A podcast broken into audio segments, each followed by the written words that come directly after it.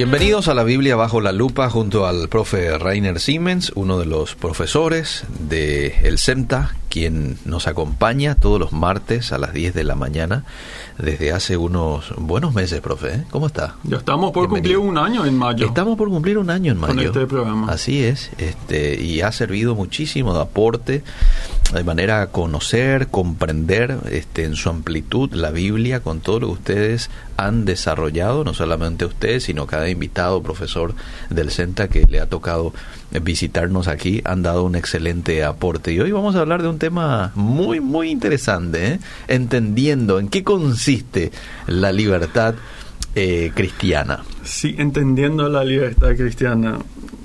Viste que Eliseo, bueno, nosotros dos ya estamos, somos un poco los jugadores un poco más antiguos de la cancha, digamos. Ajá. Eh, y nos tocó experimentar quizás muchas discusiones acerca de temas polémicos en la iglesia. Sí. Eh, por ejemplo, bueno, hoy tanto no se discute más, pero antes se discutía, por ejemplo, si un creyente se podía ir al cine en, Hmm. su tiempo. Eh, muchas veces se discute, digamos, hasta dónde tiene que llegar la falda de la hermana. Cierto, si puede o no usar pantalón. Si no puede utilizar pantalón o no, si el pastor necesariamente tiene que subirse con un, un traje, con Sí, una corbata al sí. púlpito. Y eso puede generar Cierto. eh, tensiones eh, bastante Y agravadas. generado, sí, y ha generado. Eh, y el tema de los tatuajes también. Tatuajes. Sí. aritos para los hombres, Ajá. pelo largo de los hombres. Sí. Eh, vos sabés que, no sé, no sé, mucha gente, especialmente los oyentes más jóvenes, quizás hoy se van a reír, pero en mi tiempo de, de adolescente y ser joven se discutía mucho Sí. el tema de la música contemporánea en la iglesia. Mm. Venía toda esa onda rock y había ciertos grupos que trataban de meter la batería, la guitarra eléctrica al Sí. culto y después habían los más tradicionalistas que decían, bueno, esto, esta música viene del mundo, es totalmente satánica, eso no se puede meter en la iglesia, Sí. acá solamente vamos a cantar los himnos del himnario. Sí, con el Es decir, la, la música cristiana, no sé, hasta el año 1950 hay música cristiana, después ya no existe más música cristiana. Esos Sí. himnos todavía, digamos, valen. Después estaba la otra fracción que decía, no, esta música es lo que los jóvenes, lo que escuchamos y tenemos que adaptar nuestro estilo. ¿Por qué Satanás debería tener la mejor música? Entonces fue el, Cierto. el- el gran contraargumento. Entonces, existen... ¿Por qué él tiene que tener todos los instrumentos y nosotros con el piano nomás? ¿verdad? Sí, sí, sí. Eh, eh, entonces, esas son las discusiones que muchas veces, esas discusiones quiebran a las iglesias. Mm, cierto. Eh, eh, nos peleamos muchas, mucho más por esa clase de discusiones que, por ejemplo, por la doctrina de la Trinidad, la doble naturaleza de Cristo, Sí. si la Biblia es inerrante o no, todas esas doctrinas bien pesadas y fuertes, ¿no? Eso no es tanto el tema de la discusión.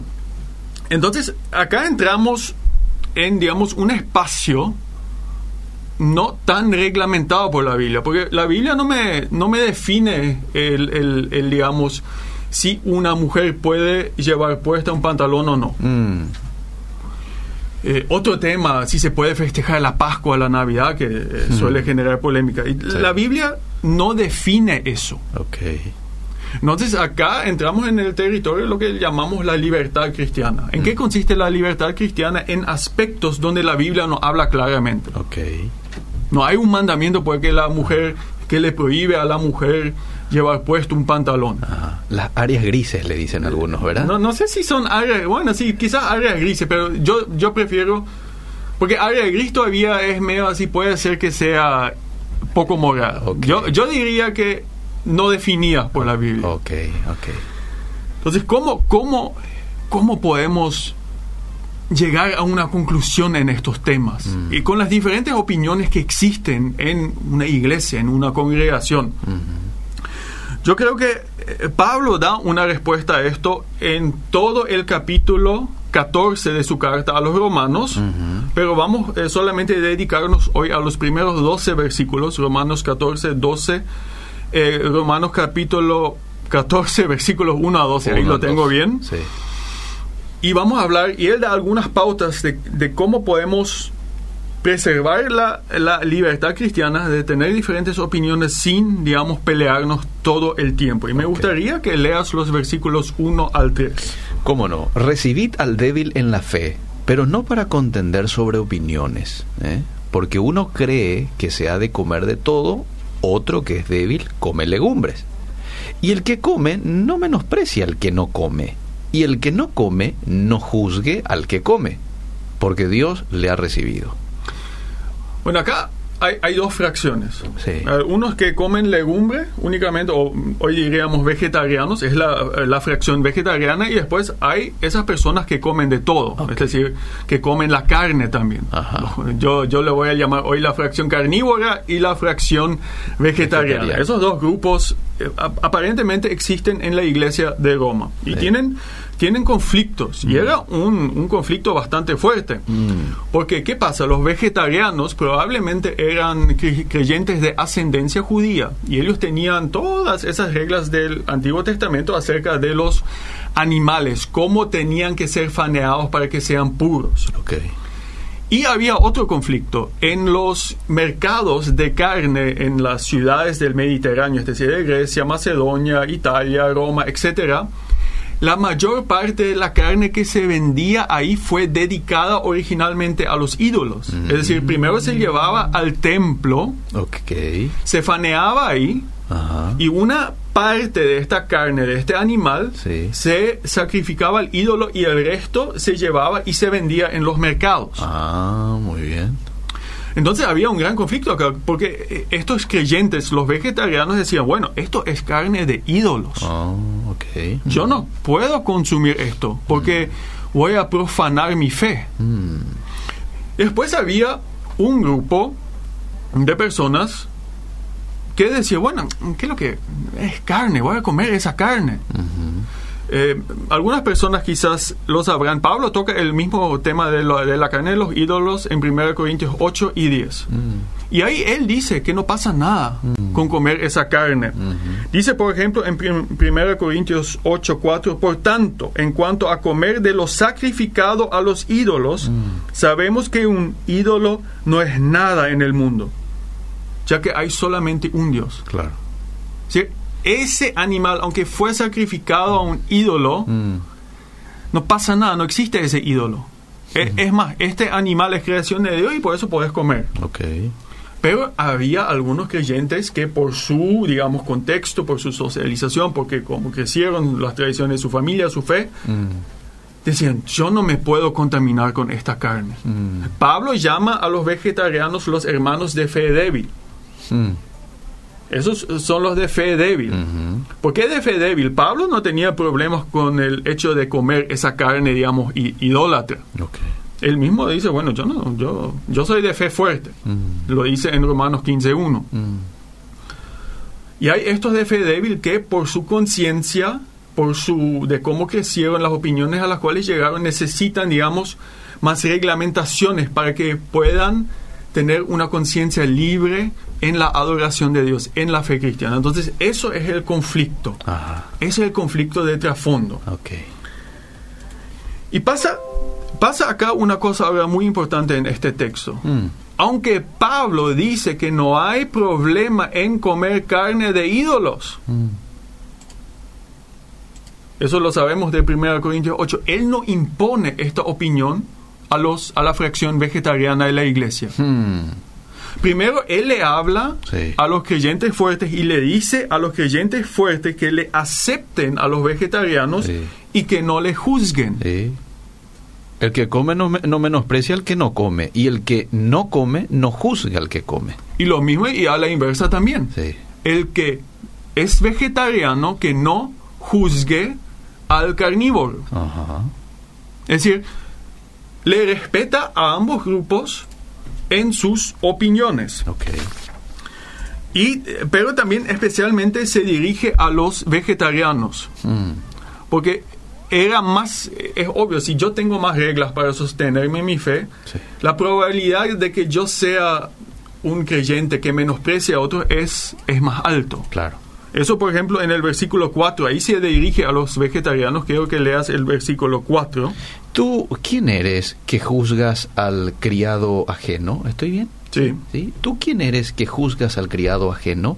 Para su propio Señor está en pie o cae, pero estará firme porque poderoso es el Señor para hacerle estar firme.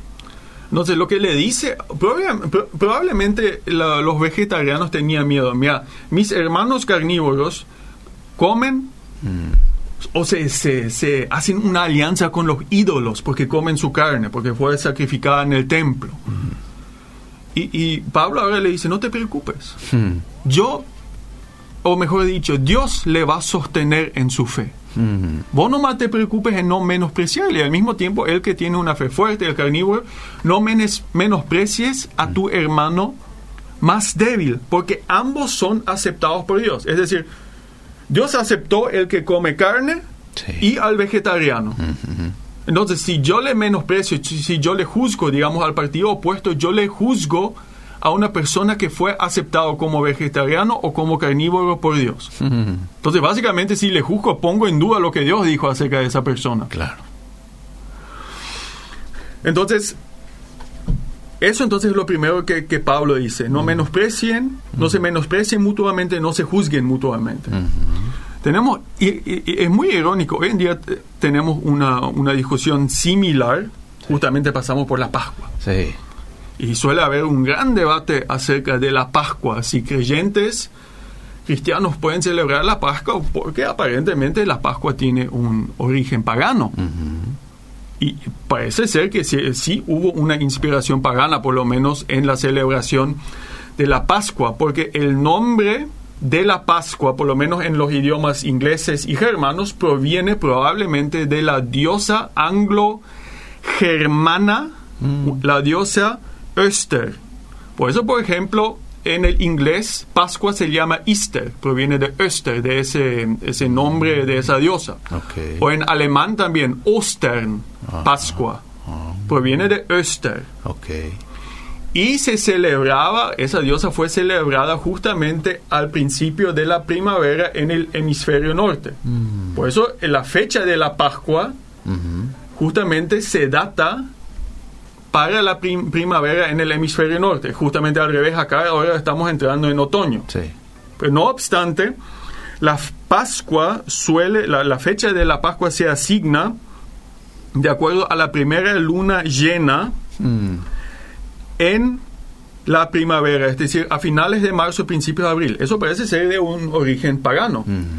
Y también eh, esa, eh, esa buena, o bueno, no sé, buena tradición para mí, de entre regalar huevos decorados, huevos de chocolate, también parece tener un origen pagano, porque esa tradición ya se conocía en el antiguo Egipto, en la antigua Persia, donde el huevo representaba un huevo, el huevo representaba la, la- la fertilidad y se lo pintaba para un regalo. Y parece que los cristianos en algún momento adoptaron el huevo, ok. pero le dieron una interpretación nueva. En la cultura pagana el huevo representaba la fertilidad y la vida nueva. Ahora los cre- creyentes decían el huevo representa a Jesús saliendo vivo de la tumba, es decir, como, como señal de la resurrección. Eh, muchos creyentes también por, la- por razones similares rechazan celebrar la Navidad porque también sí. Parece que por lo menos la fecha 24-25 tiene un origen pagano. Otros eh, también rechazan festejar los propios cumpleaños por razones similares. Entonces dicen, "Mo, mira, esto es una, una cosa pagana que contamina tu fe y no debemos celebrarlo. Tenés por el otro lado del bando que dicen, no, quizás hace 3.000 años eso tuvo un origen pagano. Hoy en día no hay más nada pagano. claro. Además, el centro de estas celebraciones es Jesucristo y mucha gente viene a las iglesias con su familia, entonces es una buenísima oportunidad para predicar el Evangelio. Y ambos bandos, digamos, se menosprecian, se juzgan y, y piensan que el otro no, el- la otra persona no tiene una fe genuina. Mm, Entonces, aplicando estos primeros cuatro versículos de Pablo, esta situación le diría a los que evitan festejar la Pascua, le dice, no menosprecies al creyente Mm. que celebra la Pascua. Y al creyente que celebra la Pascua, no menosprecies al creyente, no juzgues, No a que- juzgues, sí. a aquella persona Que no lo hace. que no lo hace. Esto es libertad cristiana. Mm. Esto es libertad cristiana. Porque en la Biblia no hay ningún mandamiento que te o te prohíba o te mande celebrar la Pascua. No es como eh, robar.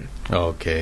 muy en bien. robar, no robes, no adulteres, hay claros mandamientos. Ahí no existe libertad cristiana. Pero acá estamos en una zona donde la Biblia no tiene una reglamentación muy clara. Mm, Entonces acá da libertad, Pablo.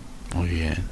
Entonces, esto es, digamos, una, una de las eh, primeras enseñanzas fundamentales y creo que eh, eh, se puede aplicar muy bien a la discusión de la Pascua, de la Navidad y muchos temas más Muy en bien. el contexto moderno. Muy bien. No sé si ya hay mensajes. A ver, ¿no? me fijo un poquito al WhatsApp 72-201-400. Aprovechen, envíen sus consultas o sus aportes, no sé. Consulta para el profe. ¿Qué opina sobre Ben David en Israel? Uy, ese es un... Otro día. Vamos a hablar en otro momento.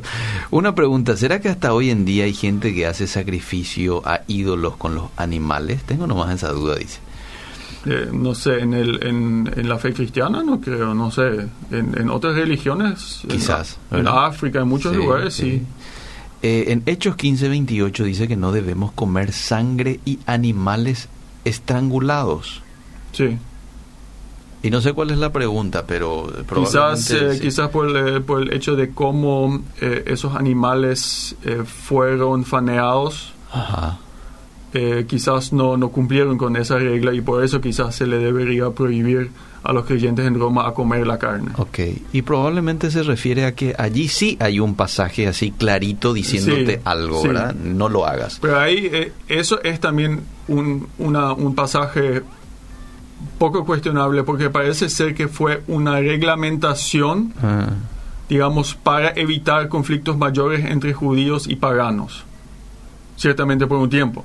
ok, Porque si, y esto es, es un debate, es una, un tema más, porque de acuerdo a este pasaje no deberías comer morcilla tampoco. claro.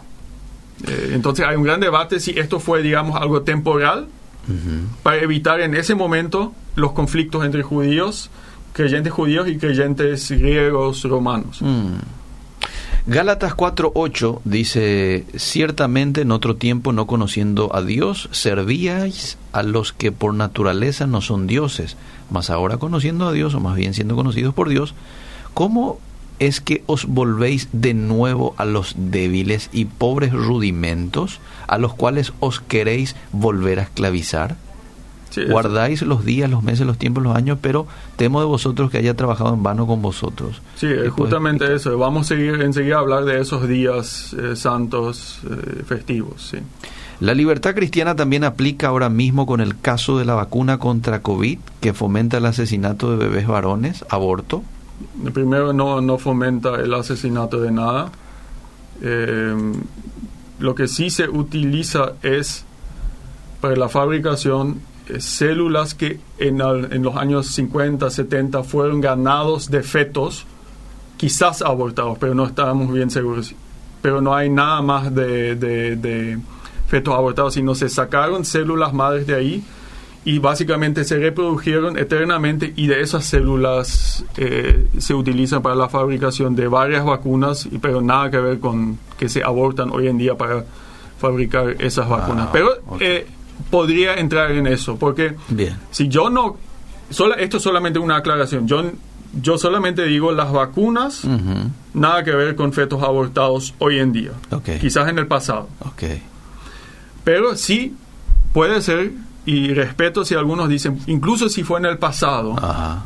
porque yo me opongo tanto a la aceptación del aborto hoy en día, Sí. yo no me voy a aplicar una vacuna Ajá. que fue desarrollado, utilizado, células que provienen hace 50 años de un feto que quizás, no lo sabemos bien, quizás fue abortado y espero una vacuna que, digamos, no utilizó esas células, porque existen estas variantes. Incluso si tengo que esperar dos años hasta que llegue a Paraguay. Muy bien.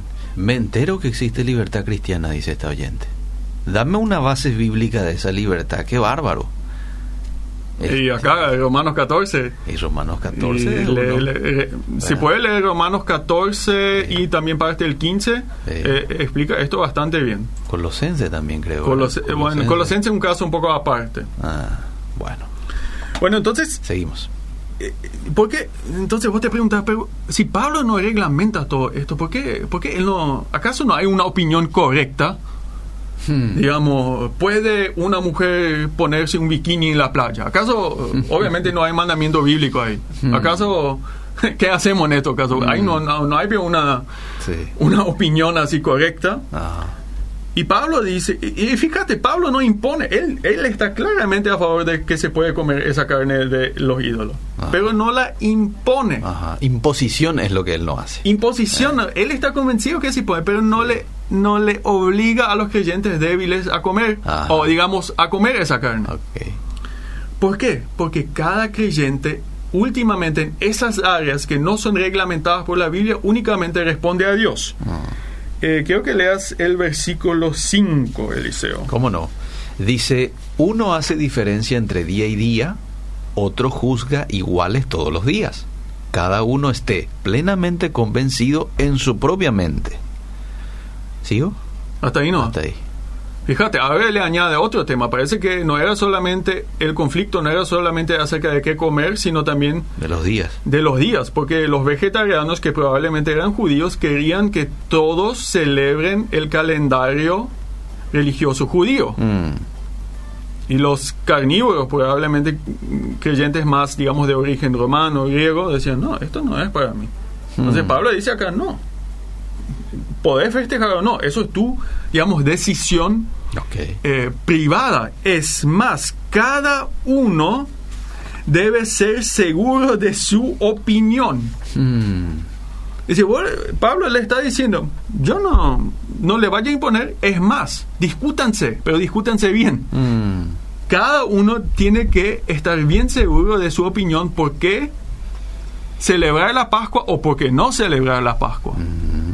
Hace- realmente hacer un trabajo de estudio y llegar a una opinión firme y está bien que haya un desacuerdo en esto. ¿Por qué? Porque nosotros en muchos aspectos vamos a llegar a desacuerdos. Cierto. Sí. Porque somos de diferentes culturas, Sí. porque crecimos en, no sé, una persona que eh, nació en los años 40 va a pensar totalmente diferente en varios aspectos que una persona que nació en los años 90 o quizás ya en los años 2000. Claro. Es decir, Porque uno es mujer y otro es varón. otro, Y hay diferencia. por ejemplo, otra cuestión es la de tomar alcohol. Cierto. Eh, la Biblia no te prohíbe tomar alcohol, o te, te prohíbe la, la borrachera. Sí. Pero puede ser que haya un creyente que provino del alcoholismo Mm, y llega a la conclusión Nunca de más. que nunca más. sí. Pero lo que pasa muchas veces es que esa historia de conversión entonces después se toma como regla para todos los creyentes, porque yo fui alcohólico y fue un me destrozó, nadie puede tomar más. Ah, Ahí cierto. Pablo dice que no. Vos estés seguro en tu opinión de evitar toda gota. Mm, Pero no menosprecies a aquel creyente que de repente sí toma mm, algo de alcohol. Con moderación. Con moderación, o sí, énfasis en moderación. No quiero que ahora la gente diga que el profe enseña que debemos Sí. tomar Claro. en- en- en- sin moderación. Mm, Entonces, Pablo da esta libertad. Pablo nunca hubiera dado esa libertad si la opinión de ciertos creyentes hubiera tocado, por ejemplo, el Evangelio de la Gracia. Ahí si leemos Gálatas, y le, le- le- le dice que, que básicamente son del diablo. Ajá. Ahí no hay libertad cristiana. O si hay un, un mandamiento claro de la Biblia, por ejemplo, no robes, no adulteres. Ahí tampoco hay libertad cristiana. Muy bien, muy bien. Quiero que me leas Colosenses 2, 16 al 17. 16 dice, por tanto, nadie os juzgue en comida o en bebida o en cuanto a días de fiesta, luna nueva o días de reposo, todo lo cual es sombra de lo que ha de venir, pero el cuerpo es de Cristo. Mira, fíjate, acá Pablo, hay una situación similar en Colosenses. Pablo le critica de manera mucho más dura a los que insisten en días festivos y qué comer. ¿Por qué? Porque ahí ellos decían, si si no te ajustas a estas reglas dietéticas y a estos días festivos, Mm. perdes la fe. Entonces ahí Pablo dice, bueno, acá, acá le tengo que cortar a estos. Acá ya, ya no es más una cuestión de preferencia. Acá la idea de comer ciertas cosas o no y de celebrar ciertas fiestas o no Mm. se convierte en un evangelio falso. Ahí él no aplica el concepto de Romanos 14. Ok. Ahí le corta, le corta en, en la base. Entonces acá debemos ser bien cuidadosos. Muy bien. Entonces acá la idea es que tenemos esta libertad y lo esencial es Dios nos va a juzgar Mm. y nuestra intención debería ser siempre honrar a Dios. Mm. ¿Puedes leer los versículos 6 a 8? ¿Cómo no? De Romanos, ¿verdad? Sí. El que hace caso del día, lo hace para el Señor. Y el que no hace caso del día, para el Señor no lo hace.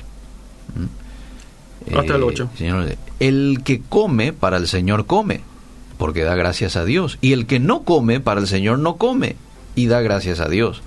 Porque ninguno de vosotros vive para sí, y ninguno muere para sí. Pues si vivimos, para el Señor vivimos, y si morimos, para el Señor morimos. Así pues, sea que vivamos o que muramos, del Señor somos. Somos del Señor. Es decir, imagínate, la gente que era vegetariana hacía esto para Dios. Sí. O sea, eh, imagínate el sacrificio de no comer carne toda tu vida porque pensás que contamina tu conciencia. Es un gran sacrificio. Imagínate la persona que no celebra la Pascua porque quiere honrar a Dios el sacrificio. Porque ¿qué hace la Pascua? No puede participar en todos los rituales que tenemos en la iglesia, que tenemos en las, en las familias. Honra a Dios. Y lo mismo, lo opuesto. Los carnívoros también honraban a Dios porque sabían que ese animal era una creación de Dios y por eso un don al ser humano. Es decir, al comer la carne le honraban a Dios y las otras personas al no comer la carne también también. honraban a Dios. Sí. Al final Pablo dice, en lo que hacemos o no hacemos, vivimos para Dios. Y eso siempre debería ser nuestro enfoque. El enfoque no es tanto, puedo hacer esto o no puedo hacer esto, sino la pregunta es, ¿honramos a Dios? Mm. ¿Honramos a Dios? Eso debería ser, digamos, nuestro enfoque. Y al final del día, Pablo dice, en esas cuestiones no esenciales, no reglamentadas en la Biblia, Mm. al final del día no sos vos el que va a juzgar eso, es Dios el que va a juzgar eso. Mm. Versículos 9 a 12. Porque Cristo para esto murió y resucitó y volvió a vivir para ser Señor así de los muertos como de los que viven. Pero tú, ¿por qué juzgas a tu hermano? O tú también, ¿por qué menosprecias a tu hermano? Porque todos compareceremos ante el tribunal de Cristo. Ahí se acabó. Sí. Yo no tengo que juzgar al hermano que celebra la Pascua o no celebra la Pascua. Ajá. Eso es el deber de Dios. Sí. Él, él es el tribunal final. Él va a evaluar estas opiniones. Y de, dicho sea de paso, va, va a evaluar mis obras y mis opiniones también. Mm. Es decir, yo me tengo que preocupar en honrar a Dios. Ujú. Eso es mi... No, no lo que... Entonces acá, eh, eso es lo que habla de la libertad cristiana. Ok. Y yo creo que entendiendo esto, de que las cuestiones que la Biblia no tiene un mandamiento o una enseñanza fija, que hay libertad cristiana puede salvarnos de muchas discusiones. Mm. Quiero mencionar una lista de temas que en las últimas décadas se solían discutir y que realmente no deberían ser, Sí. o no sé si no deberían ser, pero donde hay libertad cristiana. Ah, muy bien.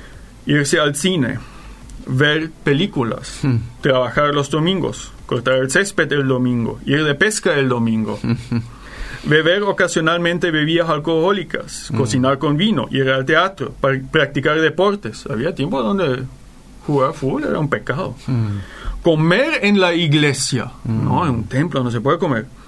¿Está permitido que las mujeres utilicen bikinis o minifaldas? ¿Pueden las mujeres ponerse pantalones? Las mujeres pueden maquillarse. El cabello de las mujeres debe llegar al menos as- hasta sus hombros, hom- hombros. ¿Pueden los hombres tener el pelo largo? ¿Pueden los hombres llevar una barba? ¿Pueden los hombres tener aritos? ¿Pueden los hombres y las mujeres bañarse en la misma piscina? Mm. ¿Puede una pareja no casada besarse? Mm. Mm, cuidado. ¿Pueden los cristianos conducir automóviles? Gran discusión por mucho tiempo. ¿Pueden los cristianos celebrar Halloween? Mm. Uba. ¿Pueden los cristianos tomar antidepresivos? Mm. ¿Tengo que dar todo mi diezmo a la iglesia? ¿Puedo leer una traducción más comunicativa de la Biblia o tengo que tener así esta traducción bien literal? De eso habló el profe Sí, sí, sí. Oviedo eh, la vez pasada. ¿El pastor puede subirse al púlpito con vaqueros y remera o solamente con corbata y traje? La batería es un instrumento satánico, etcétera, etcétera. Y, y si nos ponemos, pues, podríamos hablar de todos los, todo el día acá de estos debates. Miren, gente, hay libertad cristiana en estos aspectos. Y dijo William MacDonald una vez, y esto creo que es muy importante, en verdades fundamentales, Mm. unidad. En preguntas no esenciales, libertad. En todo, amor. Ah, qué lindo. Bueno, eh, No sé si hay algunos mensajes Sí, todavía. sí, dame dos minutitos, Miki, porque hay muchísimos mensajes y no quiero dejar de, de leerlo por lo menos rápido. ¿Qué opina el profesor de los cantantes cristianos y hasta a veces pastores de Norteamérica que usan tatuajes o aritos? En muchas iglesias eso no he visto como malo. ¿Tienen un evangelio más amplio, es cultural? ¿Cómo debería actuar un latino sudamericano si es que va a pastorear en una iglesia así, allá en Estados Unidos? Bueno, tatuajes y aritos es libertad cristiana. Ok. Pero sí, eso no quiere decir que yo me ponga un tatuaje, porque en, en- quizás en Paraguay, en muchas ocasiones, especialmente en las generaciones un poco más viejas, es todavía mal visto. Ajá. Entonces tengo que evaluar bien. Claro. ¿La Biblia prohíbe tatuajes? No. ¿Eso significa que me lo tengo que poner? No. Es que hay que evaluar, güey. Muy bien. Entonces los adventistas tienen razón al honrar el sábado como los que no honran ese día. Y Sí, cuando se hace el famoso caruguazú a un santo o virgen, ¿es alimento sacrificado a ídolos? Bueno, los adventistas tienen libertad de celebrar el sábado el culto como yo tengo la libertad de celebrarlo el domingo. Bien, ahí y está. esas comidas a los vírgenes y a los santos, nueva- nuevamente, hay libertad, pero si hay un creyente que le, que le cuesta eso, Ajá. entonces él no debería comer eh, esas comidas. ¿Dónde sacan entonces los testigos de Jehová? No festejan nada, solo las bodas. Y en los mandamientos no hablan de eso, dice. Voy a otro mensaje porque quiero cumplir nomás con algunos. Todo me es lícito, mas no todo conviene, profe. Eh. Todo depende de la forma en que uno ve y de su relación con Dios. Claro, eso Sí. también, porque eso es el tema del alcohol. Me es lícito tomar, pero no la eh, borrachera. Es que no estamos echando por tierra ese texto, ¿verdad? No, estamos afirmando eso. Claro. Podrían pasar, ok, Deuteronomio 14.8 dice, ni cerdo, profe, porque tiene pezuña hendida, más no rumia, eh, os será inmundo. De la carne de estos no comeréis. Está prohibido. Vamos a, Eh, tenemos un tema en, en dos, tres semanas acerca de, de los animales impuros del Antiguo Testamento. Bien, y vamos a estar pendientes a charlar de ese tema. Gracias, profe, por el tiempo. Muchas gracias. Seguimos.